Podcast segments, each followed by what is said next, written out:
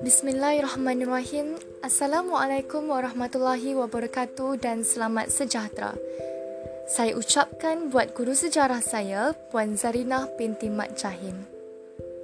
Saya, Nur Aiza Natasha binti Jaslimi daripada kelas 4 Cekal ingin membentangkan kajian kes saya yang berjudul Yang di-Pertuan Agong memainkan peranan yang penting dalam pentadbiran negara.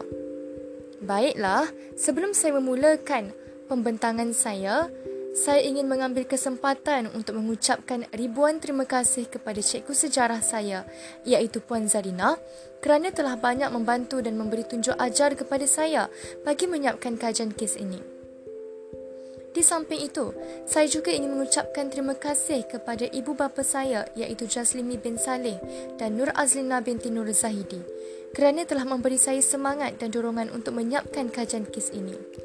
Akhir sekali, kalungan terima kasih kepada semua pihak yang terlibat memberikan tunjuk ajar, kerjasama dan dorongan yang membolehkan saya berjaya menyiapkan kerja khusus sejarah dengan jayanya. Usai sudah ucapan penghargaan saya, baiklah, saya ingin memulakan dengan pembentangan kajian kes saya yang berjudul yang di Pertuan Agong memainkan peranan yang penting dalam pentadbiran negara. Saya mengambil masa selama dua minggu untuk menyiapkan kerja khusus saya.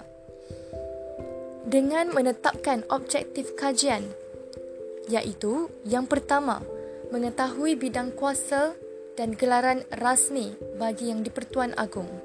Yang kedua, memahami jenis sistem beraja di negara Malaysia. Yang ketiga, mengkaji isi kandungan Perlembagaan Perjanjian Persekutuan Tanah Melayu 1948 berkaitan hak kuasa yang di-Pertuan Agong dan kedudukan. Yang keempat, menyelidik tentang keperluan pengekalan institusi beraja sehingga ke hari ini. Yang kelima, mengenal pasti kerelevanan institusi beraja pada masa akan datang. Terdapat tiga kaedah kajian yang saya lakukan untuk mengumpul maklumat secara sistematik dan relevan bagi menjayakan tugasan ini. Antaranya adalah yang pertama kaedah rujukan ilmiah seperti akhbar. Yang kedua kaedah rujukan internet seperti Dewan Bahasa Pustaka Online dan sebagainya yang ketiga kaedah rujukan media seperti rakaman video dari sumber berita televisyen TV3 dan Astro Awani. Saya teruskan pula dengan pengenalan bagi kajian kes. Malaysia merupakan sebuah negara yang mengamalkan sistem beraja berperlembagaan. Kuasa eksekutif secara teorinya di bawah kuasa ketua kerajaan dilaksanakan oleh kabinet atau jemaah menteri yang diketuai oleh Perdana Menteri telah dinyatakan jelas dalam perlembagaan. Yang di-Pertuan Agong adalah salah satu daripada beberapa bentuk monarki di dunia dengan raja yang dipilih. Yang di-Pertuan Agong atau Raja Malaysia ialah gelaran rasmi bagi ketua negara negara Malaysia. Gelaran rasmi yang penuh adalah ke bawah duli yang maha mulia Seri Paduka Baginda yang di-Pertuan Agong. Konsep raja yang dipilih dipercayai berakar umbi daripada kerajaan-kerajaan Srivijaya dan Ayutthaya abad ke-7 di mana pada masa itu raja dipilih dari negeri-negeri kota di Srivijaya. Ke bawah duli yang maha mulia membawa maksud di bawah debu yang maha kuasa. Ianya merujuk kepada bagaimana kuasa yang di-Pertuan Agong adalah debu berbanding dengan kuasa Allah dan pemerintah selalu tunduk kepada Tuhan. Seri Paduka Baginda membawa gabungan perkataan seri, paduka yang bermaksud alas kaki atau kasut. Seterusnya bidang kuasa yang di-Pertuan Agong yang di Pertuan Agong telah diperuntukkan bidang kuasanya oleh Perlembagaan Persekutuan demi menjamin kedaulatan dan kuasa raja terus berkekalan. Antaranya, Baginda diberi kuasa untuk memelihara kedudukan istimewa orang Melayu dan bumi putera negeri-negeri Sabah dan Sarawak dan menjaga kepentingan sah kaum-kaum lain. Baginda juga berperanan sebagai ketua agama Islam bagi negeri Baginda sendiri. Bukan itu sahaja, Seri Paduka Baginda yang di-Pertuan Agong juga adalah pemerintah tertinggi, tertinggi Angkatan Tentera Negara. Yang di-Pertuan Agong dan timbalan yang di-Pertuan Agong hanya boleh menjalankan fungsi rasmi selepas mendandatangani sumpah jawatan dalam satu istiadat di hadapan Majlis Raja-Raja dan disaksikan oleh Ketua Hakim Negara Mahkamah Persekutuan dengan ditandatangani saksi oleh dua orang raja yang dilantik oleh Majlis Raja-Raja sebagai saksi-saksi. Di samping itu, yang di-Pertuan Agong mempunyai peranan yang penting yang lain dalam kerajaan. Antaranya, melantik seorang Perdana Menteri, menangguhkan pembubaran Parlimen, meminta supaya diadakan mesyuarat Majlis Raja-Raja bagi tujuan membincangkan keistimewaan, kedudukan, kemuliaan dan kebesaran Raja-Raja. Kuasa budi bicara yang di-Pertuan Agong khususnya untuk melantik Perdana Menteri, membubarkan Parlimen dan memanggil mesyuarat dengan Majlis Raja-Raja bagi membincangkan keistimewaan kedudukan penghormatan dan kedaulatan Raja-Raja Melayu. Yang di-Pertuan Agong mempunyai kuasa untuk menolak permintaan Perdana Menteri untuk membubarkan Parlimen memandangkan ini adalah salah satu daripada budi bicaranya. Kediaman Kediaman rasmi yang di Pertuan Agong dari 1957 hingga 2011 dan pada tahun 2012 yang di Pertuan Agong yang bertahta akan bersemayam di Istana Negara di Jalan Duta. Yang di Pertuan Agong merupakan ketua Islam di empat buah negara, di empat buah negeri, maafkan saya, yang diperintah oleh yang di Pertuan Negara, yang di Pertuan Negeri yang dilantik di tiga buah wilayah persekutuan serta di negeri sendiri. Dalam peranan ini, beliau dinasihatkan oleh Majlis Hal Ehwal Islam Negara di setiap negeri. Baginda melantik pengerusi dan ahli-ahli setiap majlis. Beliau juga melantik mufti negeri di setiap negeri tersebut. Majlis Hal Ehwal Islam yang mempunyai bidang kuasa untuk ketiga-tiga wilayah persekutuan juga dilantik oleh Yang di-Pertuan Agong. Kita beralih pula kepada Perjanjian Persekutuan Tanah Melayu 1948. Perlembagaan Malaysia dikenali juga sebagai Perlembagaan Persekutuan Malaysia mengandungi 183 perkara. Adalah undang-undang tertinggi di Malaysia. Ia merupakan satu dokumen undang-undang bertulis yang telah dibentukkan berasaskan dua dokumen terdahulu iaitu Perjanjian Persekutuan Tanah Melayu 1948 dan Perlembagaan Kemerdekaan tahun 1957. Perlembagaan ini telah dirangka berdasarkan nasihat daripada Seruhan Jaya Raid yang telah dilaku yang telah melakukan kajian dalam tahun 1956. Perlembagaan berkenaan berkuat kuasa sejurus selepas kemerdekaan pada 31 Ogos 1957. Ia bermula daripada satu persidangan perlembagaan yang telah diadakan di London pada 18 Januari hingga 6 Februari 1956 yang dihadiri oleh satu rombongan delegasi daripada Persekutuan Malaya yang mengandungi empat wakil pemerintah iaitu Ketua Menteri Persekutuan, Tunku Abdul Rahman dan tiga menteri-menteri lain dan juga pesuruh, pesuruh jaya tinggi British di Malaya dan penasihat-penasihatnya. Perlembagaan ini dibahagikan kepada 15 bahagian dan 13 jadual. Setiap bahagian mengandungi satu atau lebih perkara yang relevan.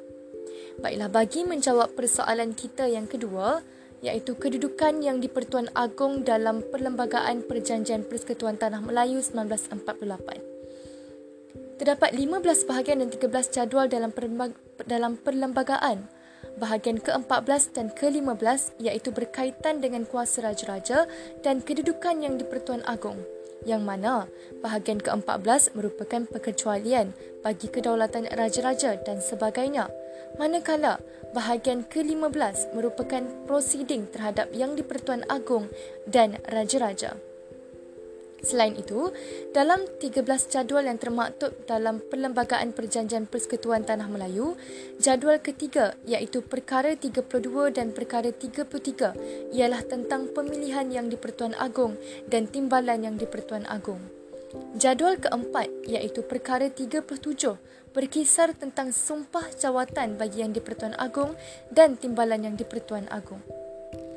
Perkara 153 Perlembagaan Malaysia memberi hak kepada yang di-Pertuan Agong bertanggungjawab menjaga hak-hak dan keistimewaan orang Melayu dan bumi ter- dan bumi putera Malaysia.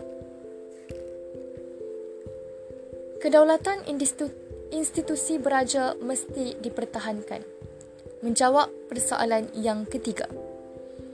Raja berperlembagaan adalah satu kelangsungan pemerintahan belajar, pemerintahan beraja, kelangsungan yang dianggap ketinggalan zaman oleh setengah pihak yang rabun sejarah, lalu melakukan tafsiran dangkal, memilih untuk tidak mahu mengakui dan kurang mahu mengalami salah silah serta falsafah di sebalik institusi beraja.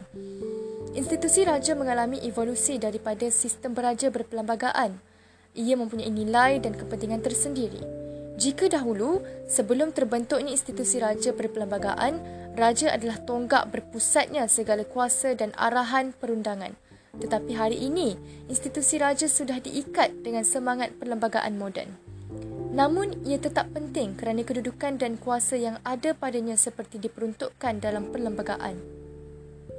Perkara 153 dalam Perlembagaan Malaysia menjadi asas kepada perpaduan masyarakat peruntukan dan pengisian perkara 153 dibincangkan dengan terperinci dan ia dapat diteliti dalam dokumen sejarah sejak dari dari Perjanjian Persekutuan Tanah Melayu 1948. Ahli politik dan masyarakat perlulah mengerti dan meng, dan memahami kedudukan raja tidak bersifat politik. Semua pihak juga perlu menghargai institusi beraja dan melihat kepentingan institusi raja berpem, raja berperlembagaan, maafkan saya, dalam konteks pembinaan negara bangsa.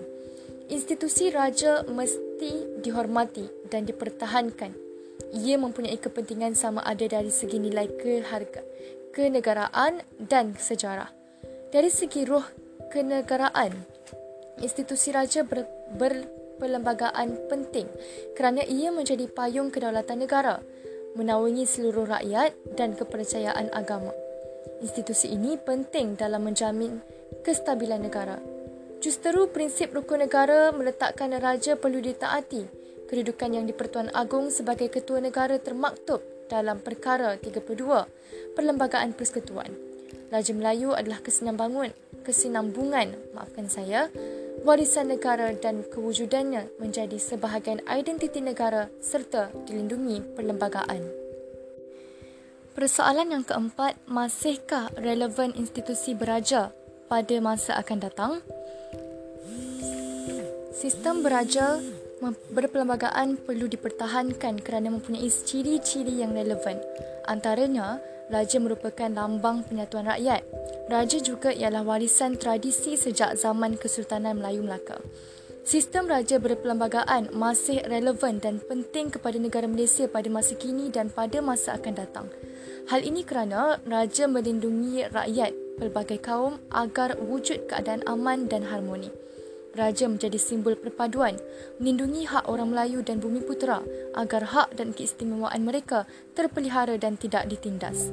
Jika institusi beraja dimansuhkan, negara kita akan menjadi huru-hara disebabkan oleh hak dan kepercayaan masing-masing tidak dilindungi negara kita masih bertahan sehingga kini kerana adanya institusi raja yang dapat melindungi hak dan warisan negara bangsa. Oleh demikian, institusi beraja masih relevan dan penting untuk pada masa hadapan. Kesimpulannya, institusi beraja perlu dihormati dan dipelihara. Yang di-Pertuan Agong memainkan peranan yang penting dalam pentadbiran. Oleh itu, sebagai rakyat, kita perlulah menunjukkan ketaatan kepada raja dan negara Malaysia seperti yang termaktub dalam prinsip rukun negara yang kedua.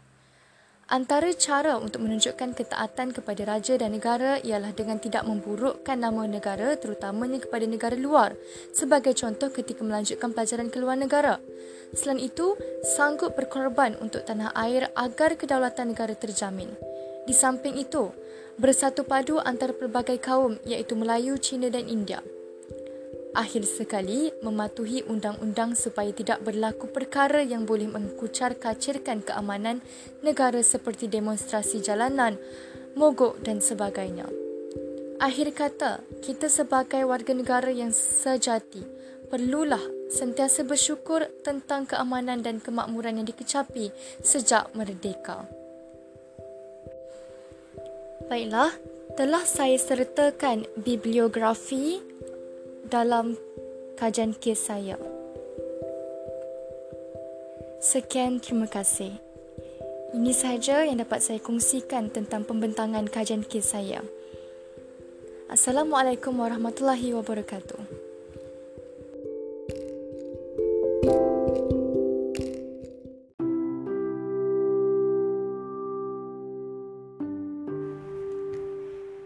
When a boy tells you he loves you, you will hear music. The voice of your past lovers dancing up your throat, your stomach, and after hours, cabaret still waiting on the last call. That was when you learned that when a boy says, I love you, I love you, he means I am getting ready to be inconsistent with you now. This boy will tell you that he loves you. Not long after he had you waiting for two hours in front of the cocktail lounge, patience is something you were working on, but no, not for him. When he asks you to tell him that you love him back, you will be in the car in the parking lot of a late night dinner. You will watch the words fall into your lap like a spilled glass of white wine. When a boy tells you he loves you, only to become silent like a folded sheet of tissue paper, not wanting you to decrease him into the truth, do not crack your face until the fullest crescent of moon at the tapered bottom of a blackened sky. He never meant a single word of any of it. He is just a boy, remember? He is just another silly, sad boy. Remember.